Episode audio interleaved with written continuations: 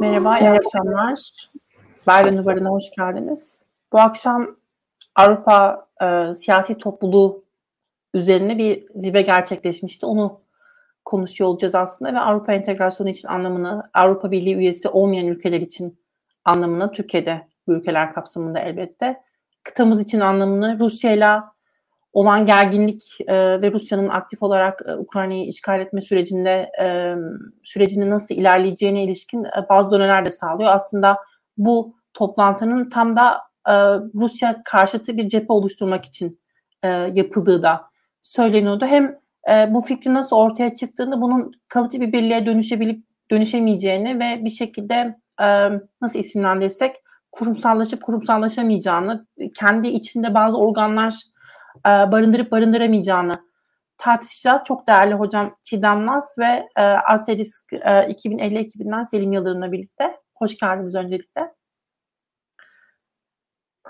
Ee, o zaman başlayalım hemen. Hocam e, fikrin nasıl ortaya çıktığı meselesiyle başlamak istiyorum. Geçtiğimiz sene aslında biraz konuşmaya başladık e, ve işte geçtiğimiz gündeki toplantıyla da aslında biraz daha somutlaşmış oldu. E, nasıl fikir ortaya çıktı? Önce bununla başlayalım. Sonrasında daha fare mi doğurdu? E, zirveden ne tür e, küçük notlar aldık? Onlar üzerine gidiyor oluruz. Mikrofonunuz kapalı.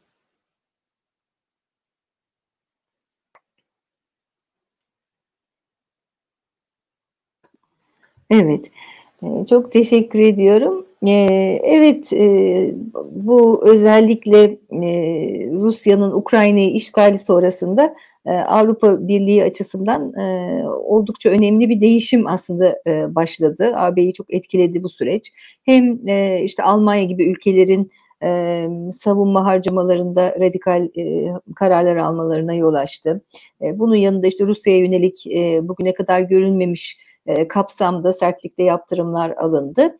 E, ve tabii e, bunun da ötesinde özellikle e, Ukrayna'nın e, AB üyelik başvurusuyla birlikte e, aslında Avrupa Birliği'ne olan taleplerin tekrar e, yoğunlaştığını gördük. Çünkü e, Avrupa Birliği'nin genişleme süreci aslında e, son dönemde çok yavaşlamıştı. Yani AB'nin yeni üye alma konusundaki istekliliği özellikle bu 2004 e, genişlemesinden sonra e, bazı yeni devletlerle yaşanan sorunlar sebebiyle e, oldukça azalmıştı ve bundan sonra artık bu konuda hani daha temkinli e, olacaklardı. Zaten en son Kuzey Makedonya ve Arnavutluk'la e, müzakereleri başlatma kararı bile hani çok e, gecikmeli bir şekilde alınmıştı ve Ukrayna'nın başvurusu ardından işte Moldova ve e, Gürcistan'ın başvuruları e, bir hani oyun değiştirici oldu aslında. Çünkü bunlar daha önceden e, Avrupa Birliği'nin komşuluk alanı içinde görülen ve üyelik perspektifi olmayan yani AB'li yakın ilişkiler içinde olması öngörülen ama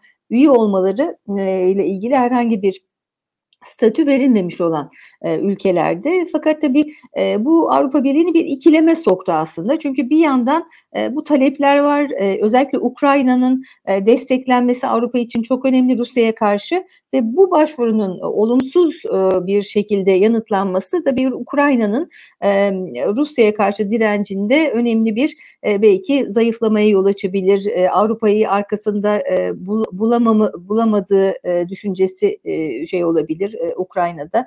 E, gerçekleşebilir. O anlamda da hani, Ukrayna'ya verilen destek açısından da bu önemliydi. Fakat öte yandan e, herkesin bildiği bir şey de şuydu. Yani e, adaylık e, statüsü verilse bile ki e, Haziran ayındaki e, zirvede verildi. E, yani bu ülkelerin AB'ye üye olmaları çok kolay olmayacak, çok kısa vadede olmayacak, uzun bir süreç olacak. Ve tabii e, bu süreçler uzayınca da e, problemler başlıyor. E, bir kere e, işte Türkiye'de de yaşadığımız, Batı Balkan ülkelerinde de yaşanan e, hayal kırıklığı, isteksizlik, e, aynı zamanda reform sürecinde yavaşlama gibi e, bazı etkiler olabiliyor. E, Avrupa Birliği'nin e, bu perspektifi canlı tutmak için bazı adımlar atması gerekiyor ama e, zaten bu süreci hani zamana yaymayı e, düşündüğü zaman da bu tabii üye devletlerin e, ve aday ülkelerin pardon e, sabrını taşıran bir e, şey olabiliyor. O anlamda da yani bu ülkelerde hani bir e, diyelim aday ilan ettikten sonra işlemeyen, ilerlemeyen bir katılım sürecinin olması bu sefer bu ülkelerde farklı e, sorunlara, istikrarsızlığa yol açabiliyor. Öte yandan e, bu ülkelere hayır demek de bir çözüm değil. O anlamda da bir ikilem içinde kaldı Avrupa Birliği e, ve e, aslında bir bu siyasi topluluk fikri, Avrupa siyasi topluluğu fikri biraz bu ikileme bir cevap olarak ben daha çok değerlendiriyorum. İşte geçtiğimiz 9 Mayıs'ta özellikle daha önce bir sene önce başlamış olan Avrupa'nın Geleceği Konferansı'nın sonuçlandığı dönemde Fransa Cumhurbaşkanı Macron'un yapmış olduğu bir konuşma içinde bu önerisini sundu ve bu şekilde hani Avrupa'nın demokratik uluslarını, ülkelerini bir araya getirebilecek daha geniş kıta şeyinde kapsamında bir işbirliği modeli ortaya çıkarabilecek bir öneriydi bu. Daha önce de özellikle Soğuk Savaş'ın bitimi sonrasında Mitterrand'ın yine önerdiği bir Avrupa Konfederasyonu fikrine de atıfta bulunarak yani böyle bir hani Avrupa'yı daha geniş Avrupa'yı bir araya getirecek olan Avrupa Birliği ve Avrupa Birliği'nin ortakları, komşularını bir araya getirecek olan ama tabii Rusya ve Belarus'un içinde yer almadığı, dışlandı böyle bir platform oluşturma çabası olarak ortaya çıktı. Daha sonra Ağustos ayında Alman şansölyesi Scholz'un da yine Avrupa'nın geleceğiyle ilgili bir konuşması oldu. Avrupa'nın geleceği vizyonunu ortaya koydu.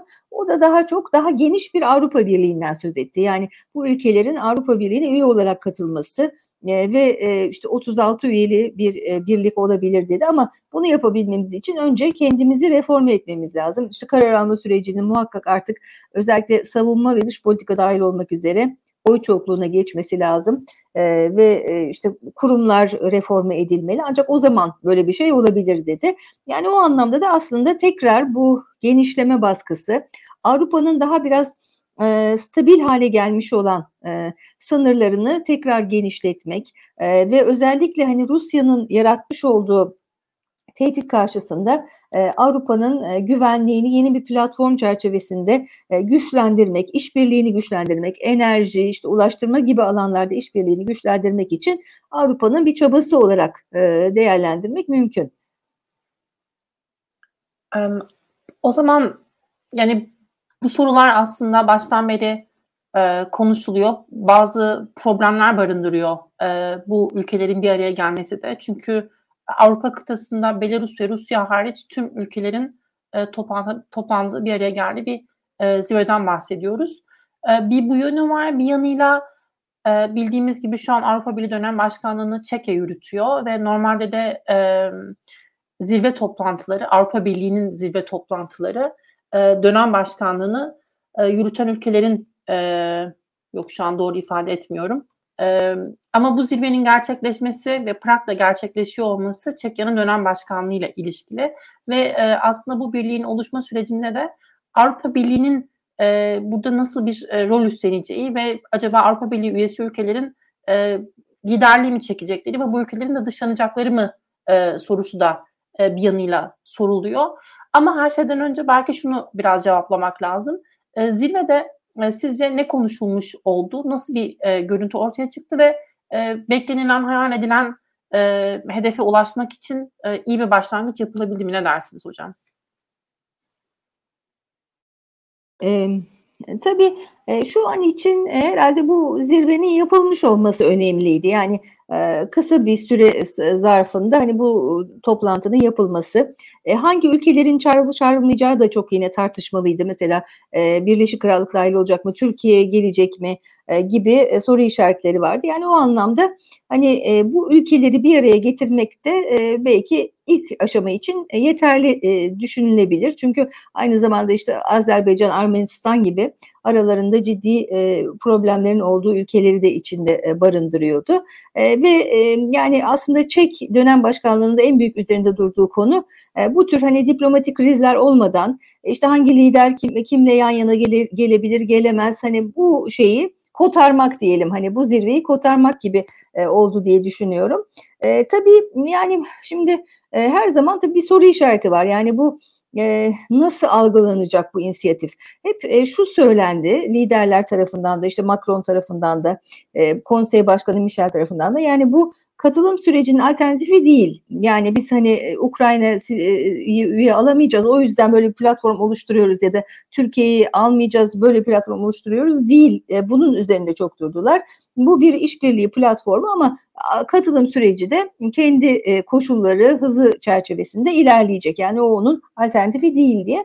Ama tabii Hani biraz böyle bir algının da oluştuğunu görmek lazım. Yani hani bu ülkeler özellikle işte aday uzun zamandır bekleyen aday ülkeler, Türkiye gibi e, süreci tıkanmış ülkeler, Ukrayna gibi e, ciddi meseleleri sebebiyle e, üyelik sürecinin çok e, sürmesi beklenen ülkeler. Yani bu ülkelere böyle bir Hani acaba bu bir teselli ödülü gibi mi? Hani bakın e, üyelik e, uzun sürebilir ama bakın burada ayrı bir platform oluşturduk gibi bir şey mi? Ya da Avrupa Birliği'nin mesela şimdi enerji krizine çözüm bulmak için işte Azerbaycan'la yakın e, işbirliği oluşturmak istiyorlar. Yani o anlamda hani Avrupa Birliği'nin çıkarlarını daha geniş bir platforma yansıtma çabası mı aslında gibi bazı şeyler olabiliyor, soru işaretleri olabiliyor. Şu an için hani oldukça muğlak bir şey de yok hani yayınladıkları bir komünike gibi bir şey de yok. Ama hani bir birleşik cephe gösterme açısından önemli. Tabii bir de her zaman bunun altında yatan bir şey de vardı. Yani Avrupa Birliği'nin değerleri ve o değerleri paylaşan ülkelere aslında bir şeydi bu çağrıydı. Ama tabii şimdi baktığımızda bu değerleri tam olarak aslında paylaşmayan ülkelerin de işin içine girdiğini görüyoruz. E, o anlamda da hani biraz daha belki jeopolitik önceliklerin de e, bunun altında yattığını görüyoruz. Yani AB'nin aslında e, bu Rusya'nın yaratmış olduğu yeni koşullar altında e, biraz daha hani jeopolitik bir aktör olarak hareket etme çabası olarak da değerlendirilebilir. Ama tabii e, bunu söylemekle birlikte hani ne kadar etkili olacak böyle bir platform? E, yani e, hani sadece burada liderler bir araya gelsin, diyalog içinde olsunlar. E, eğer gündemde bir konu varsa buna belki bir çözüm üretilebilir e, gibi e, bir şeyse eğer bir e, platformsa o zaman yeterli olabilir. Ama bunun ötesinde beklentiler varsa yani ortak mesela karar alacak, ortak kurumsal yapı oluşturulacak gibi bir şeyler varsa o zaman tabii e, bunu gerçekleştirmek biraz zor olabilir. E, çünkü birbirinden oldukça farklı, oldukça farklı çıkarları olan ülkeler e, bu bir araya geliyor. Hani o yüzden de çok da belki fazla bir beklenti olmaması gerekir. Ama bunun yani böyle 6 ayda bir mesela toplanması öngörülüyor. Yani 6 ayda bir toplanılması bile çünkü bir de tabii şey de var yani diğer örgütlere baktığımızda mesela bu kadar hani geniş üyeliğe sahip olan işte AGİT var, Avrupa Konseyi var. Ee, ama hani bu ülkelerin de biraz geri planda, bu pardon örgütlerin de biraz geri planda kaldığını görüyoruz. Yani e, AGİT e, daha da geniş hani Orta Asya'yı da içeren e, bir örgüt. Özellikle bu e, Soğuk Savaş sonrası geçiş döneminde daha etkili olmuştu. Şimdi biraz daha e, pasif olduğunu görüyoruz. Avrupa Konseyi içinde ciddi sorunlar var. İşte Rusya'nın üyeliği askıya alındı ama orada da yine işte İngiltere dahi e, buradan çıkmayı düşündü bir, bir dönem. O yüzden hani bu tür bir şey belki bu kadar gergin e, uluslararası koşulların olduğu bir dönemde hani bu farklı e, liderler, farklı çıkarları sahip e, ülkeleri bir araya getiren bir platformun olması önemli olabilir diye düşünüyorum. Bir de Avrupa'nın tabii bir sıkışmışlığı da var aynı zamanda. Hani bir yandan e, Amerika Birleşik Devletleri ilişkiler öte yandan Çin'in yaratmış olduğu e, bir e, meydan okuma, işte Rusya'nın saldırganlığı falan hani Avrupa'nın yönünü çizebilmesi, daha birleşik bir blok şeklinde bir görüntü sunabilmesi açısından önemli. Ama onun da ötesinde hani bir karar alma organı olarak bunun işlevi olabilir mi? Orada tabii ki ciddi soru işaretleri olduğunu söylemek mümkün. Selim sana dönmek istiyorum. Aslında Çiğdem Hoca'nın değerlendirdiğin noktaları birazcık belki temas edebilirsek biraz da senin düşüncelerini öğrenmek istiyorum bu konu hakkında. Sence Avrupa siyasi topluluğu bir forum gibi liderlerin bir araya geldiği çeşitli zirvelerden mi oluşacak yoksa kurumsal kültürü olan, e, bazı organları olan hatta belki ortak bir parlamento yapılanmasına doğru gidebilen supranasyonel e, niteliklere sahip e, bir örgüt modeli mi karşımıza çıkacak? Sen e, böyle bir e, fikri gerçekçi buluyor musun? Ee, öncelikle iyi akşamlar. Ee, programın başında bunu söyleme fırsatım olmadı. Bir anda mikrofonumu açamadım. Çok özür diliyorum. Ee, ben Çiğdem Hoca'ya aslında genel itibariyle katılıyorum. Söyledikleri bence çok önemli. Çok da e, umut vadeden bir toplantı değil. Çok da e, Avrupa Birliği'ne dönüşecek veya da uluslararası bir yapılanmaya, bir örgüte dönüşebilecek bir potansiyele sahip bir toplantı olduğunu düşünmüyorum. E, burada önemli, en önemli düşünmemiz gereken şeylerden bir tanesi şu. Zaten AB'nin içerisinde farklı e, fraksiyonlar diyebiliriz. Bunlar bu tür e, daha geniş çaplı bir üyelik potansiyeli, daha geniş çaplı bir e, AB yapısına ulaşma gibi e, hedefleri olan e, hareketler görmüyoruz zaten uzun yıllardan beri. Özellikle son e, genişleme politikasından bu yana e, özellikle Fransa'nın e, başını çektiği bir grup ülke e, AB'nin daha fazla hantallaşmasını istemediği ve e, daha az ölçekli, daha az ülkeni, daha az üyeli e, bir e, yapıda ilerlemesinin daha efektif bir e, birlik e, vurgusunu sürekli söylüyorlar ve işte Türkiye gibi veyahut da yeni gelebilecek üyelerin önünün bu şekilde tıkandığı söyleniyor. Öbür taraftan da işte Almanya gibi daha çok üyeli, daha çok e, topluluğa e, üyenin bulunduğu bir topluluk oluşmasını destekleyen başka ülkeler var. E, ama ben her ne olursa olsun bu tür bir yapının, bu tür bir organizasyonun e, uluslararası ilişkiler babında e, çok büyük bir faydası olduğunu düşünüyorum. Çünkü bu ülkeleri bir araya getirmediğiniz takdirde, böyle bir e, diplomatik bir ortam getirmediğiniz takdirde hem e, ortak bir bölgesel e, hafıza, ortak bir bölgesel e, çözüm üretimi, üreten bir mekanizmadan uzaklaşmış oluyorsunuz. Hem de sorunları çok daha katlayan, arttıran e, bir yapıya sahip oluyorsunuz. Yani siz Yunanistan ve Türkiye'yi bir araya getirmediğiniz takdirde sürekli işte Türkiye'de bir an ansızın, bir gece ansızın gelebiliriz diye bir e, karşılık bulabiliyor. Ada e, silahlanabiliyor. İşte diplomasiden uzaklaşıyorsunuz. Veyahut da işte bir taraftan Azerbaycan ve Ermenistan sürekli sınır e, savaşları üzerinde bulabiliyor, görebiliyorsunuz. Ama halbuki bu tür organizasyonlar yapıldığı takdirde bu insanlar bir araya geliyor ve diplomatik çözümler üretmek için bir en azından potansiyel doğuyor. Çok önemli bir şey. Yani e, bence çok e, büyük cümleler kurup da e, bu yapının yeni bir AB e, formuna dönüşebileceğine dair e, umutlara sahip olmayalım ki muhtemelen dönüşmeyecektir. Çünkü e, çıktı raporunu da okudum ben. O raporda doğrudan şey söyleniyor. Yani bu toplantı herhangi bir AB organizasyonu veyahut da var olan bir organizasyona alternatif olmayacak diye net bir şekilde e, bulunuyor. E, ama en azından diplomatik olarak böyle bir e, platformun bulunması, ülkelerin e, diplomasi yoluyla sorunlarını çözmesi, ortak tehditlere, ortak sorunları çözüm üretme arayışında bulunmaları bence e, şu an için elimizdeki e, tutunabileceğimiz en önemli dallardan bir tanesi diyebilirim.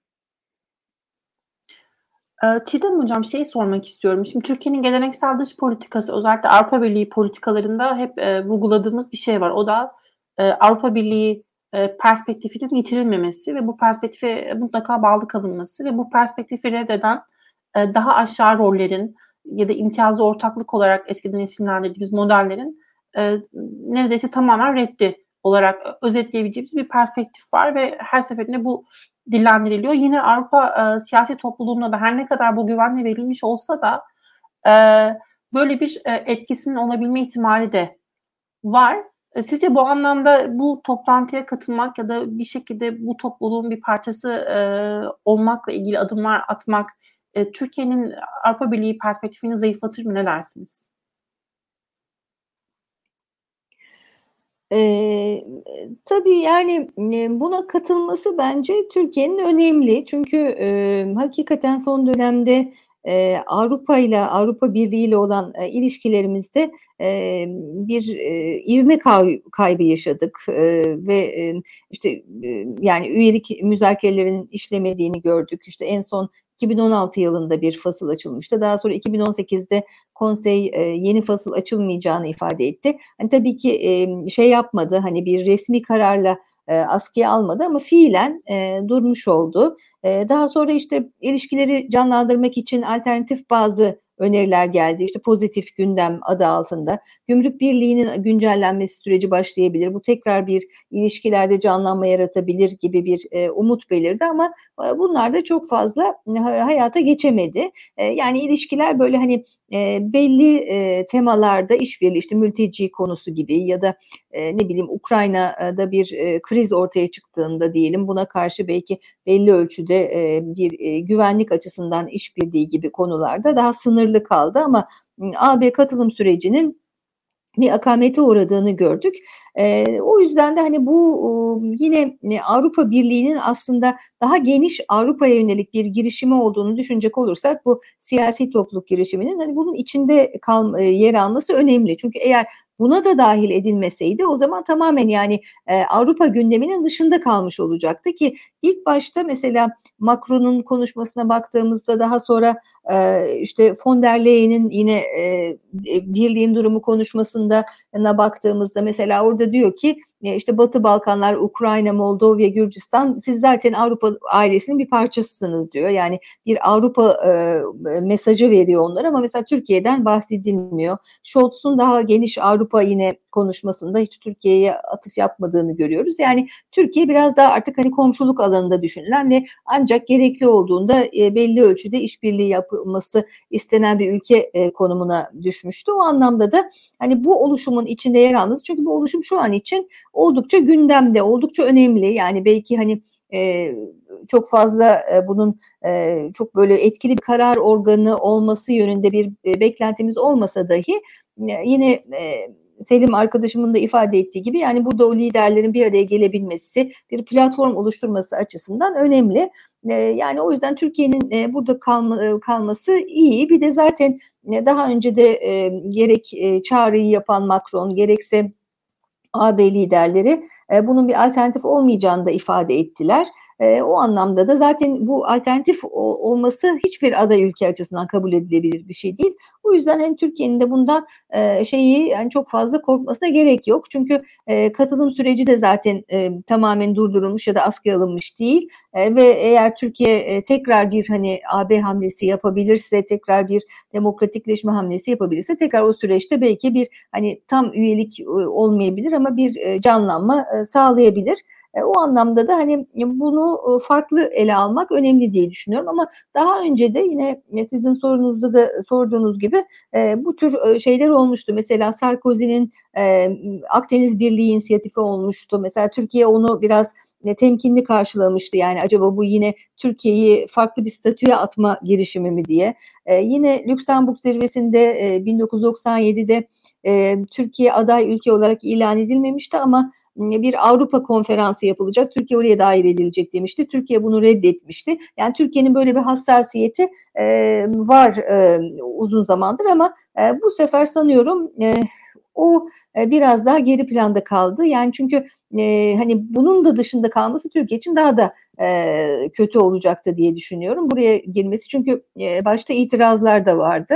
E, o anlamda buraya dahil olması Türkiye'nin yani hem Avrupa gündeminde yer alabilmesi, bu daha geniş Avrupa işbirliği inisiyatiflerinin içinde yer alabilmesi, AB liderleri de bir araya gelebilmesi ve bu yeni diplomasi forumunun içinde e, Türkiye'nin de e, söz sahibi olabilmesi e, önemli diye düşünüyorum. Aslında yine buradan e, gidersek yani bu zirveye katılıp katılmama meselesinde Cumhurbaşkanı Erdoğan'ın e, zirveye katılıp katılmayacağı son e, zamana kadar neredeyse netleşmedi. Aslında bu da bence önemli bir nokta. Bunun e, sebebi sizce neydi? Bu hani Türkiye'de özellikle e, Türkiye dış politikasıyla, Türk geleneksel Türk dış politikasıyla belki e, son dönemde hükümetin yürütmeye çalıştığı dış politikayı birbirinden birazcık ayrıştırmak gerekir ve e, özellikle Şangay e, işbirliğinin örgütünün bir parçası olacağına ilişkin Türkiye'nin e, bazı söylemler vardı. Acaba zirveye katılımla ilgili kararın bu kadar uzun e, süre alınamamış olması buna mı e, entegre olarak okumak lazım hocam. Ne söylersiniz bununla ilgili? Evet, e, e, tabii onu e, yani çok hani açıkçası çok net olarak bilmiyorum ama E, biraz o herhalde e, son dönemdeki Batı ile olan ilişkilerimizin de bir etkisi diye düşünüyorum. Yani biraz daha e, özellikle işte bu hani Ege Ege'de işte Yunanistan'la olan tekrar gerginliğin artması, bunun yanında özellikle ABD ile olan ilişkilerde bir türlü düzelme sağlanamaması, aynı zamanda Türkiye'nin son dönemde işte bu Şangay İşbirliği Örgütü yani biraz daha AB'nin hani öteki olarak değerlendirdiği Rusya gibi işte Şangay İşbirliği Örgütü inisiyatifi gibi farklı diyelim platformlarda daha fazla boy göstermesi. Hani bunlar biraz daha belki hani Türkiye böyle bir inisiyatife ihtiyacı yok hani bunun içinde yer almayabilir gibi hani biraz böyle nasıl diyeyim daha meydan okuyucu e, tarzdaki bir dış politikanın e, bir parçası diye düşünüyorum. Yani e, bu olabilir. Bir de tabii gergin ilişkilerin olması. Aynı zamanda tabii Türkiye'nin bir de belki e, şey de düşünülmüş olabilir. Hani Rusya ile olan ilişkilerinde de özellikle bu Ukrayna savaşı sonrasında Türkiye biraz daha kendisine bir arabulucu e, konumu almış oldu. Hani bu anlamda eğer böyle bir hani Rusya'nın Belarus'un dışlandığı bir zirvede Türkiye'nin olması acaba Rusya ile olan ilişkiler açısından bir sorun olabilir mi gibi belki bir düşünce de olmuş olabilir.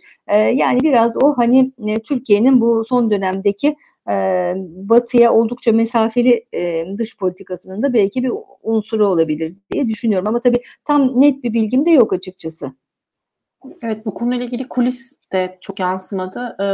Ben de gerçekten hiç takip edemedim yani hiç bir habere rastlamadım. Ama son dakikaya kadar bilmedim. Neredeyse son dakikaya kadar henüz net bir açıklama yapılmamıştı. Hmm. Buna not düşmüş olduk. Selim şimdi sana dönmek istiyorum tekrar. Biliyorsun Daktilo sen biliyorsun değil belki ama sen zaten içindesin e, bizzat ama belki bilmeyen izleyicilerimiz vardır. Bir de Asterisk 2050 isimli bir proje yürütüyoruz Daktilo 1984 kapsamında ve biz genel yani ağırlıklı olarak e, yeşil e, politikalara, iklim değişikliği politikalarına e, politikalarını anlamlandırmaya çalışıyoruz. Bunlarla ilgili e, aslında çalışmalarımız e, genel olarak bunlarla ilgili bu politika alanlarıyla ilgili ve e, Avrupa siyasi topluluğunu konuşurken aslında bunun farklı bir e, Avrupa entegrasyonu modeli olup olmayacağını tartışırken acaba farklı politika alanlarındaki işbirliklerinin e, böyle bir platform altında değerlendirilip değerlendirilmeyeceği de belki tartışılmayı hak ediyor. Az önce Çiğdem Hoca hatırlattı. E, pozitif ajanda da aslında bunun yapılmaya çalışılması ile ilgili bazı düşünceler vardı. Pozitif ajanda ama yok oldu. Ajanda da kalmadı. Negatif de değil yani. Ne olduğunu bilmiyoruz. Aday ülke süreciyle de entegre edilebiliyor gibi değil Türkiye. Acaba e, böyle bir işbirliği e, alanı e, sence Avrupa siyasi topluluğu kapsamında gündeme gelir mi? Neler söylersin? Ben açıkçası bu Avrupa siyasi topluluğunun tam da bu buna hizmet etmesi için yapıldığından taraftarım. Yani çünkü gerçekten de bölgesel krizler yaşıyoruz. Enerji krizi, iklim krizi, işte mülteci sorunu. Bu tarz krizler gerçekten de bu bölgenin birlikte çözmek zorunda olduğu, ülkelerin işbirliği birbirlerine işbirliği sunarak çözmek zorunda olduğu konular.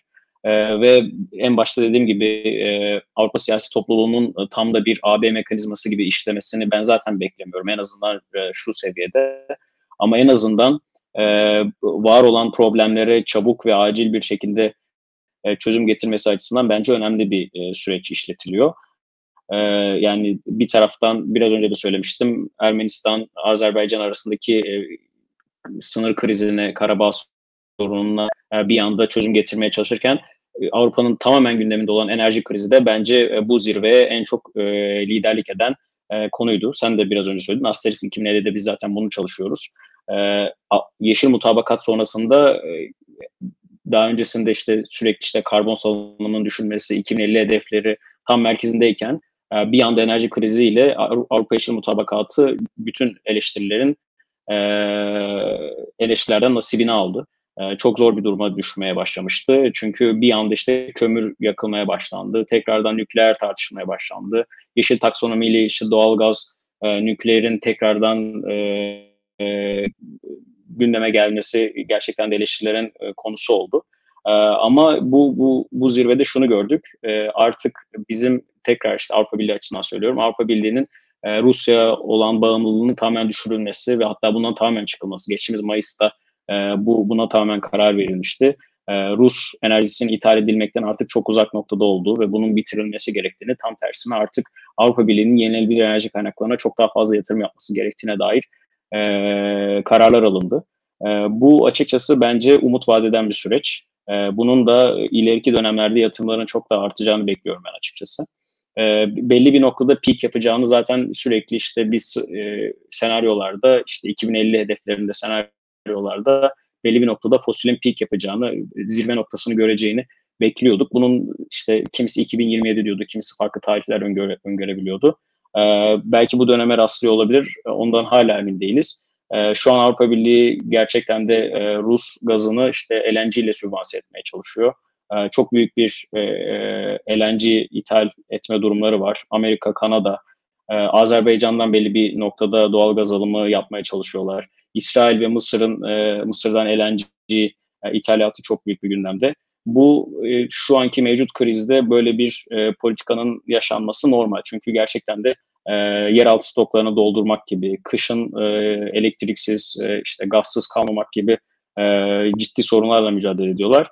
E, bu noktada bu çok önemli. Bu politikaları da anlayışla karşılayabiliriz ama uzun vadede bunun ben bir e, yenilenebilir enerji sektörüne yatırımların artacağını ve bağımsız yerel enerjinin e, tekrardan Avrupa'nın gündeminde e, yer edinebileceğini düşünüyorum. Yani bu, bu krizin bir faydaya dönüşebileceğini düşünüyorum. Çünkü elimizde bununla ilgili tarihte doneler var.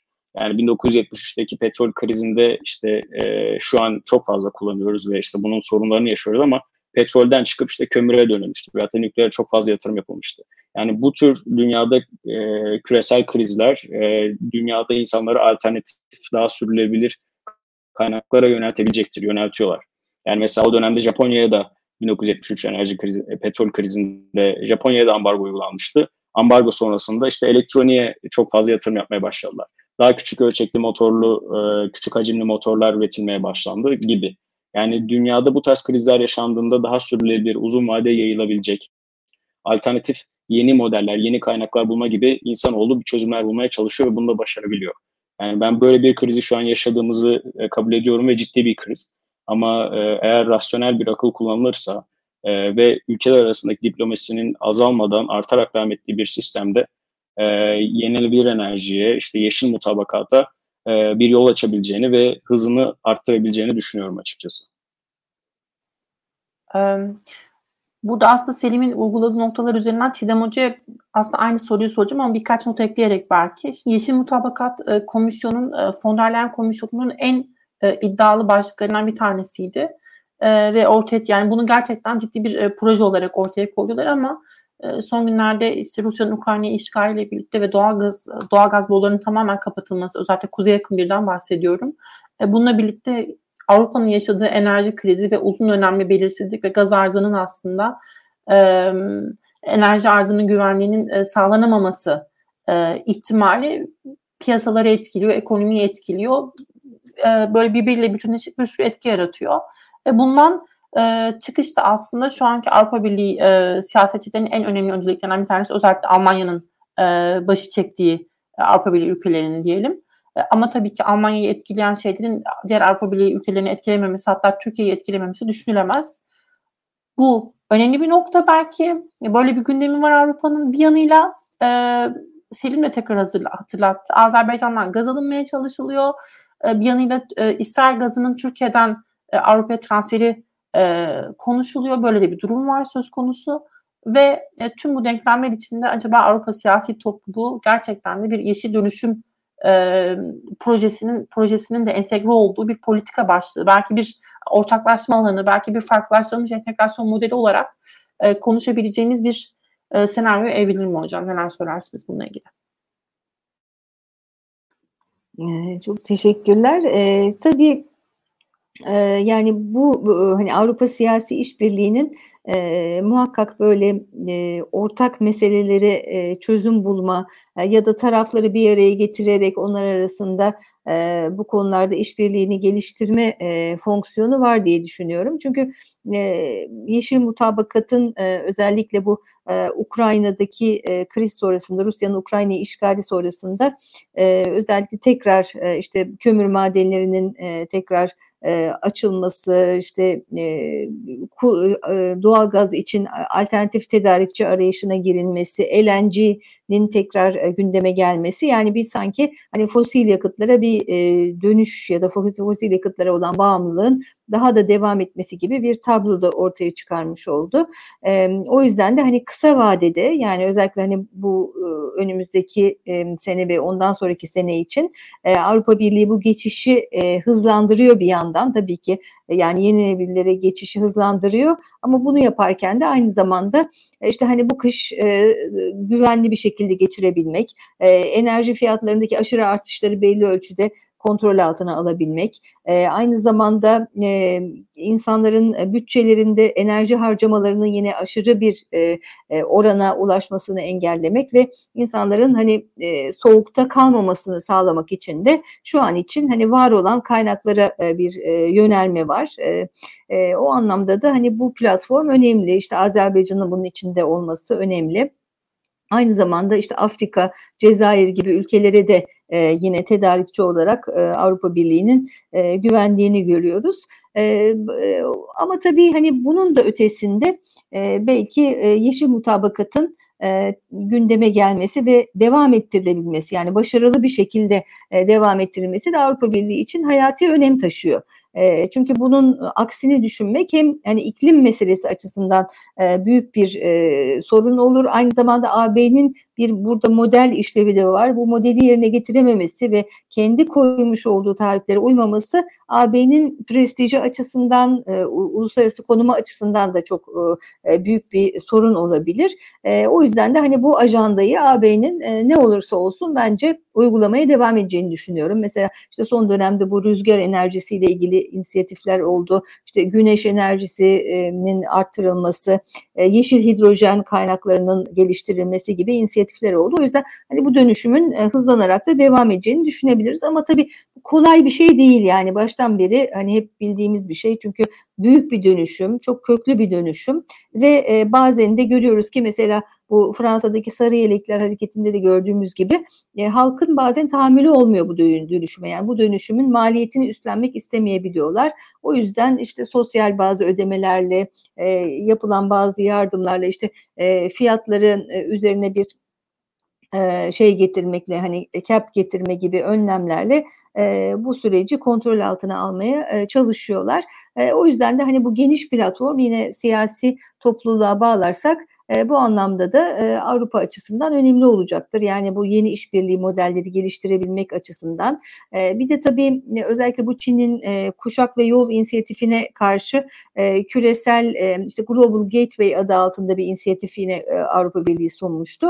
Bu anlamda da aslında Avrupa Birliği'nin en büyük e, çabalarından birinin de partnerleri arttırmak olduğunu görürüz. Yeni ilişkiler oluşturabilmek, işbirlikleri oluşturabilmek görüyoruz. Burada tabii e, bazı e, AB'nin elini kolunu e, bağlayan bazı unsurlar da olabiliyor. Yani özellikle işte demokrasi standartından sapan ülkelerle ilişkiler oldukça AB'yi zorluyor. Bu ilişkilerde hani bir yandan ortak ihtiyaçlar olabiliyor. Öte yandan AB'nin kendi değerlerini koruma çabası bazen bir e, gerileme yol açabiliyor. Ama buna rağmen AB'nin daha geniş bir e, işbirliği oluşturmaya çalıştığını da görüyoruz. Bu AB'nin Avrupa'nın problemlerini çözmek açısından da çok önemli ki burada tabii dışa bağımlılık ve enerji konusu da şu an için en e, yakıcı gündem maddelerinden birini oluşturuyor.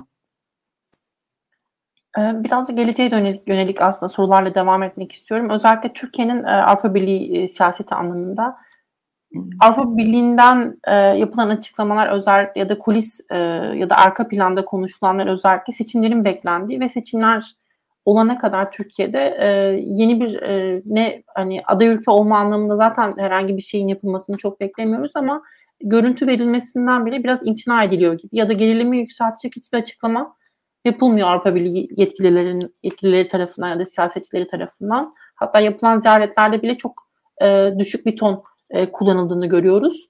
E, siz bunun böyle olduğunu düşünüyor musunuz? Öncelikle onu sorayım. Yoksa belki Avrupa Birliği'nin çıkarları bunu gerektirdiği için mi bu benimseniyor? Hani özellikle mülteci mutabakatı vesaire anlamında yoksa gerçekten e, seçimlerin bir an önce yapılması ve sonraki hükümetle aslında eğer iş, bir işbirliği modeli geliştirilecekse bu hükümette yapılması mı tercih ediliyor? Ne dersiniz hocam?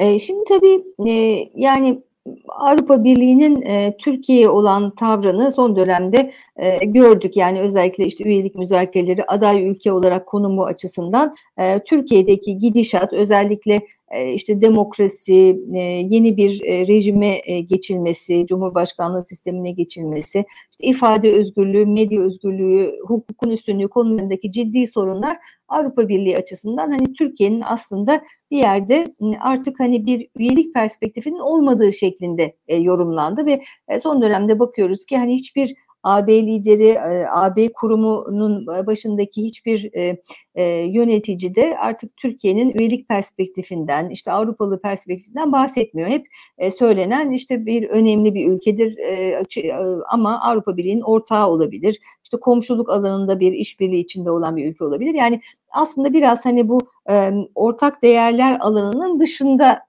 telakki ediliyor. O yüzden seçimler burada önemli olabilir. Yani Türkiye'nin e, seçimlerle bir değişime girmesi, e, tekrar belki işte bir e, işte güçlendirilmiş parlamenter sistem gibi e, bazı e, alternatiflerden bahsediliyor ya da tekrar e, yeni bir hükümetin kurulması ve AB reformlarına tekrar e, ağırlık verilmesi gibi bir durum olursa e, tabii bu AB'nin muhakkak buna bir karşılık e, vermesi e, gerekeceğini düşünebiliriz ama tabii şu ortamda hani üyelik sürecinin hemen canlanacağını düşünmekte fazla iyimserlik olur. Çünkü AB'nin zaten kendi sorunları var. Yani e, hem içeride bu yerine getirmeye çalıştığı ikiz dönüşüm dediğimiz hedefler var. Öte yandan işte güvenlik açısından Rusya'nın oluşturmuş olduğu riskler, e, ortak savunma politikasında atılması düşünülen adımlar, e, işte yeni Ukrayna gibi yeni aday ülkelerle olan ilişkilerin geliştirilmesi. Yani bütün bu şeyler AB'nin hani çok dolu bir gündem oluşturuyor AB açısından. O yüzden hani Türkiye'ye de evet tamam hani tekrar oturduğumuz yerden başlayalım demek e, çok mümkün değil. Bir de tabii e, bu sürecin yani e, mekanizmasını düşünecek olursak e, mesela müzakerelerin yeniden başlatıldığını düşünsek dahi Kıbrıs meselesi zaten süreci tıkıyor. Hani Kıbrıs'ın e, çözülmediği bir ortamda işte Yunanistan'la olan ilişkilerin e, daha böyle hani kontrollü bir şekilde e, karşılıklı görüşülmediği bir ortamda hani çözüm çünkü çok uzak gözüküyor ama e, yani bunlar e, biraz zor gözüküyor e, ve zaten hani şekillenmiş olan da e, bir ciddi bir şey var hani e, gerginlik var. E, o da hani onu atmakta çok şey değil hani çok mümkün gözükmeyebilir. Yine yeni gelen bir hükümetin dış politikadaki tavrı da yine çok da farklı olmayabilir bu Yunanistan sorununda, Kıbrıs sorununda.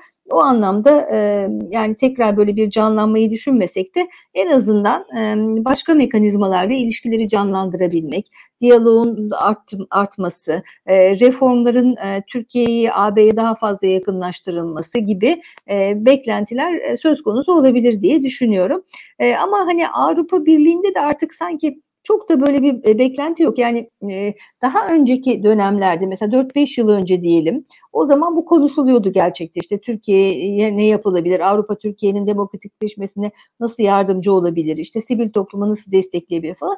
Ama bunlar artık böyle biraz sanki geride kalmış gibi. Hani Türkiye'de çünkü e, bu süreç uzadıkça yani Türkiye'nin AB değerlerinden uzaklaşması süreci uzadıkça AB'nin de biraz ilgisi e, azaldı gibi. Yani hani onlar da bir şekilde kabullenmeye başladılar gibi. Ve aslında işte mülteci krizinde gördüğümüz gibi yani e, eleştirseler de işte var olan iktidarla e, işbirliği de yapabildiler e, kendilerinin e, için zorunlu olan e, durumlarda. E, tabii bizde mesela şöyle bir şey de oluştu Türkiye'de. Özellikle bu Ukrayna'nın e, işgal girişimi sonrasında yani Rusya'nın Ukrayna'ya işgal girişimi sonrasında e, Türkiye'nin öneminin artacağı, Avrupa'nın Avrupa ile ilişkilerin birden sanki e, işte özellikle bu hani ne bileyim e, güvenlik konusunda, enerji konusunda, ulaştırma konusunda tekrar canlanacağı yönünde. Ama tabii yani Avrupa Birliği'nin Türkiye ile olan işbirliği potansiyeli daha çok işte hani karşılıklı bu al dayalı hani daha böyle çıkar odaklı bir işbirliği olabiliyor gerekli koşullarda ama onun ötesinde e, hani bu işbirliğinin AB katılım sürecine de yansıyacağını düşünmek e, biraz fazla yine iyimserlik olacak. Çünkü burada AB'nin kesin e, kuralları devam ediyor. Bir de tabii e, kendi içinde de bu sorunları yaşadığı için yani üye olmuş olan ülkeler Polonya, Macaristan örneğinde gördüğümüz gibi yani e, Avrupa Birliği zaten bu ülkelerle de zor bir dönem yaşadı ve e, Avrupa Birliği'nin hatta bu ülkeleri işte bütçeden verilen fonları askıya alma gibi bazı yaptırımlar e, uygulama e, aşamasında olduğunu da görüyoruz. O yüzden de hani e, e, bu AB'nin diyelim işte hukuk, demokrasi yani Kopenhag kriterleri olarak adlandırdığımız kriterler açısından ciddi sorunlu olarak gördüğü bir ülkeye farklı bir perspektif sunması yani hani çok zorunlu olan işbirliğinin ötesinde bir perspektif sunmasa da e, AB'nin kendi içinde bir çelişkiye düşmesine e, yol açacaktır. Ama tabii bunun dışında yani daha böyle konjonktürel işbirlikleri olabilir. E, yine AB'nin kendi çıkarları, ihtiyaçları doğrultusunda bunların Türkiye ile de örtüşmesi durumunda yine işbirlikleri olabilir. E, ama bunun ötesinde e, şu anki koşullarda bir e, hani daha canlı, daha böyle girift bir ilişkinin oluşmasını beklemek zor olur. Ama tabii seçimlerle birlikte Türkiye'de e, AB değerlerine yönelik bir yeni bir süreç başlayabilirse, böyle bir e, gelişme olursa e, AB'de muhakkak buna hani belli ölçüde bir karşılık e, verme durumuna gelecektir. E, bir de tabii var olan çeşitli meseleler var. Yani şimdi mesela gümrük birliğinde yaşanan sorunlar gibi. Bunların da şu anda dahi işte karşılıklı yetkililer arasında konuşulduğunu görüyoruz ama siyasi irade olmadığı için hani bunların sonucunda daha ileriye giden bir şey olmuyor, bir süreç başlatılamıyor. Yani o yüzden belki mesela böyle bir şey olursa, eğer Türkiye'de bir demokratik bir değişim söz konusu olursa belki o şekilde bir gelişme olabilir. Yani gümrük birliğinin modernizasyonuna yönelik bir sürecin başlatılması gibi tekrar hani iki tarafın karşılıklı masaya oturup yeni bir müzakere sürecine başlatılması gibi bir şey söz konusu olabilir. Ama tabii birçok farklı değişkeni de dikkate almak gerekecek tabii ki. Selim sen ne düşünüyorsun? Avrupa Birliği Türkiye'deki seçimleri mi bekliyor? İlişkilerle ilgili e, bazı adımları atmak için ve aslında Türkiye'de iktidar değişirse sence yeni iktidar e, bir Avrupa Birliği perspektifi benimsiyor olur mu? Ee, sondan başlayayım. Ee, ben Asterix 2050 projesi kapsamında bir dosya hazırlıyorum. Bir e, e, Avrupa Birliği'nin yeşil mutabakatına Türkiye'deki siyasi partilerin yaklaşımı bu genel başkan yardımcılığında da bir mülakatlar gerçekleştirdim. Orada aldığım yanıtta genel başkan yardımcılarının birebir aldığım yanıtta şu oluyordu. Hepsinde Avrupa Birliği politikaların Türkiye'nin gerçekten merkezinde olması gerektiğini, e, Türkiye'nin AB'den e, bir taraf bir şekilde, AB'den e, bir haber bir şekilde e, uluslararası politikalar geliştirmekte zorluk çekeceğini, e, bölgesel sorunlarına çözüm bulamayacağına dair e, bazı yanıtlar aldım kendilerinden. Özellikle yeşil mutabakat kapsamında çok ciddi bir sorun olduğunu, bu yeşil mutabakata ortak ve ortak akılla bütüncül bir e, perspektifle yaklaşılması gerektiğine dair yanıtlar alıyorum.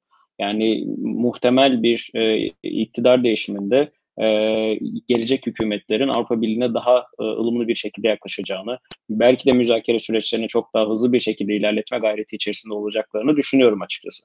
Ama şu şu da e, gözden kaçmaması gerekiyor. İşte Türkiye'nin son işte 2000 yılların başlarında büyük bir ivme kazandırdığı AB e, uyum süreci, üyelik süreci kadar bir e, hızlı bir süreç beklemiyorum açıkçası. Çünkü ne biz 2000'li yılların başlarındaki bir dünyada yaşıyoruz, ne bölgemiz öyle bir bölge, ne Avrupa e, 2000'li yılların başlarındaki Avrupa ne de Türkiye öyle.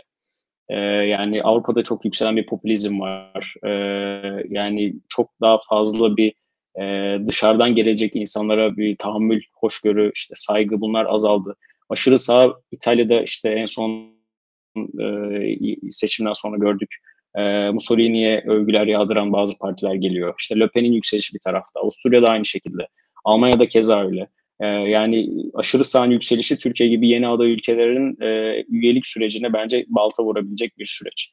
Aynı zamanda işte Türkiye eskisi gibi Batı ve Doğu arasındaki bir köprü vazifesi görebilecek bir durumda değil. Çünkü Doğu eskisi kadar stabil bir durumda veyahut da umut vadeden bir gele, gelecekte gelecek umut vadeden bir geleceğe sahip değil.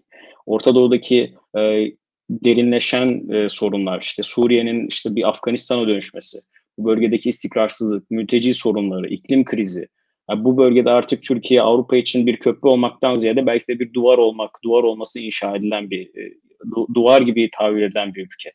Yani o yüzden ben, Türkiye bir köprüyse ne, bile diyorsun ki köprüyü yıkıp atmak istiyorlar. E, yani bu, bu kadar sert bir tabir kullanmayayım ama e, yani eskisi kadar 2000 yılların başlarındaki kadar işte Doğu Batı arasındaki bir köprü e, söylemleri artık eskisi kadar kolay kullanabilecek e, tabirler değil. Veyahut da Türkiye'nin işte, işte 2000'li yılların işte başları veyahut da 2010'a doğru olan dönemde diplomatik e, tavrı uluslararası bir üne kavuşmuştu. Ankara diplomatik Kabe olarak anılıyordu. Yani Türkiye eski Türk yani o, o, o şanı, o şöhreti tekrar hızlı bir şekilde yakalayabileceğimizi düşünmüyorum en azından yakın bir dönemde. Yakalasak değil Avrupa'nın veyahut da mevcut konjöktürün Türkiye'yi artık e, Doğu ile arasında bir duvar olarak inşa etmesi e, muhtemeldir diye görüyorum. Ama şunu söylemek e, zorundayız. E, artık eskisi gibi bizim geleneksel tehdit kavramlarından uzaklaştığımızı görüyoruz. Yani sadece işte askeri tehditler, güvenlik tehditleri sadece bunlardan oluşmuyor. Yani bir ülkenin diğerine silahlı bir şekilde tehdit etmesi değil. Biz daha işte eleştirel güvenlik dediğimiz işte iklim krizi, insana doğrudan e, dokunan krizlerden bahsediyoruz ve bu krizler e, işte silah yardımıyla veyahut da e, sınırların sıkı bir şekilde korunmasıyla e, çözülebilecek sorunlar değil. Bunun en azından Avrupa Birliği ve Türkiye'de de ya da muhtemel gelebilecek bir iktidarda e, bu görüşün hakim olduğunu işte iklim krizinin, mülteci sorununun, mülteci krizinin, e, özellikle Akdeniz Havzası'nda bulunan Türkiye, Yunanistan, Fransa, İspanya bu gibi ülkelerin birlikte ortak akılla işte iklim krizine e, bir çelme takabilecek bir fikirde bir politika oluşturma inancı içerisinde olduklarını düşünüyorum açıkçası. En azından böyle bir varlığın, böyle bir sürece eğilimin olduğuna inanıyorum ya da umut ediyorum en azından. E, artık güvenliğin, tehdidin anlayışı değişti bu ülkelerde. İşte iklim krizi bunu çok çok daha yaygın bir şekilde tartışmasına sebep oldu. E, bir üyelik sürecinin veyahut da çok sıkı bir ilişkilerin olmasa da bu tür tehditlere, bu tür e, krizlere karşı ortak akılla mücadele edilebilecek, diplomasinin bir arada yürütülebileceği, işbirliğinin eninde sonunda en rasyonel sonuç olarak görüleceğini en azından şu an için öngörebiliyorum. E, ve en azından umut ediyorum diyelim. Şu anki konumumda. Aslında sen duvar örmekten bahsettin. Tampon bölge ifadesi e, çok sık kullanılmaya başlandı Türkiye için özellikle. E, seçimler sonrası için de e, rekabetçi otor- otoriterlik dediğimiz bu e, Türkiye için çok sıklıkla kullanıyoruz artık bu ifadeyi. Belki bunun seçimler yoluyla e, ortadan kaldırılması ve bir demokrasiye e, geçiş sürecinin görülmesiyle e, farklı bir öne de sahip olabilir Türkiye. E, belki biraz da işte pozitif açıdan bakmak gerekirse ben de böyle bir e, not eklemiş olayım. E, yayını artık kapatacağım ama son bir soru sormak istiyorum Çiğdem Hoca'ya. E, geçtiğimiz günlerde büyükelçi atamaları oldu. Ee, ve aslında belki hükümette e, tabii Faruk Kaymakçı'nın burada hibrit bir e, rolü vardı. Yani e, bir devlet memuru olduğunu söylemek de güç. Bir yanıyla bir hükümet üyesi e, de aynı zamanda. Çünkü bakan yardımcılığıyla işte müsteşar kavramları kaldırıldığı için e, bunlar birbirine karıştı birazcık. E, ama hani şöyle ifade edersem belki de hükümet formasyonu içindeki en e, Avrupa Birliği e, siyasetçilerden biriydi. E, ya da memurlardan biriydi. Ama artık Faruk Kaymakçı görevine devam etmiyor. Çünkü Avrupa Birliği daimi temsilciliğine atandı. Siz daha şahin bir ismin geleceğini bekliyor musunuz bakan yardımcılığı koltuğuna diye bunu aslında sormak istiyorum hocam. Evet. Yani e, tabii yani Faruk Bey gerçekten bu işe çok gönül vermiş bir diplomat. Hem diplomasiden gelmiş olması da çok önemli. Yani dışişleri mensubu olması, bu konudaki deneyimi daha önce Brüksel'de yine görev yapmış olması, e, Avrupa Koleji'nde e, eğitim görmüş olması yani Avrupa'nın e, Eurokratların e, okulu diyebileceğimiz e, Avrupa Koleji'nde. O anlamda da hakikaten e, Dışişleri Bakan Yardımcısı gibi bir görevi üstlenmesi e, çok e, olumluydu bence. E, şimdi tabii hani Brüksel'de daimi temsilci olarak yine e, bence orada da bir fark yaratmayı e, amaçlayacaktır diye düşünüyorum. E, tabii e, aslında hani baş, bakan yardımcılarında bir değişim gerçekten var e, ve şimdi e, nasıl bir e, tabloyla karşı karşıya kalacağımızı bilmiyoruz. E, yani e, ben yine şöyle düşünüyorum. Hani sonuçta özellikle e, işte Türkiye'nin bu hani Avrupa siyasi işbirliği mekanizmasına dahil olmasıyla birlikte de aynı zamanda işte bu Ukrayna savaşı sonrasında hani biraz böyle bir hani hem e, Batı kurumlarında olan hem Rusya ile görüşebilen bir ülke olarak belki kendine bir yeni bir misyon edinmesiyle birlikte yani muhakkak yine bir Avrupa tecrübesi olan yani bir deneyimi olan belki bir bakan yardımcısı görebiliriz diye düşünüyorum. E tabii yine Kıbrıs gündemi tekrar kızışabilir bu özellikle seçim öncesi dönemde. E, o yüzden hani onunla ilgili de belki bir atama olabilir onu bilemiyorum ama benim beklentim yine hani Avrupa e, perspektifimizi devam ettirecek bir e, bakan yardımcısı ataması e, diye düşünüyorum. Çiğdem Hocam çok teşekkürler. Selim çok teşekkürler değerli yorumlarınız ve katkılarınız için.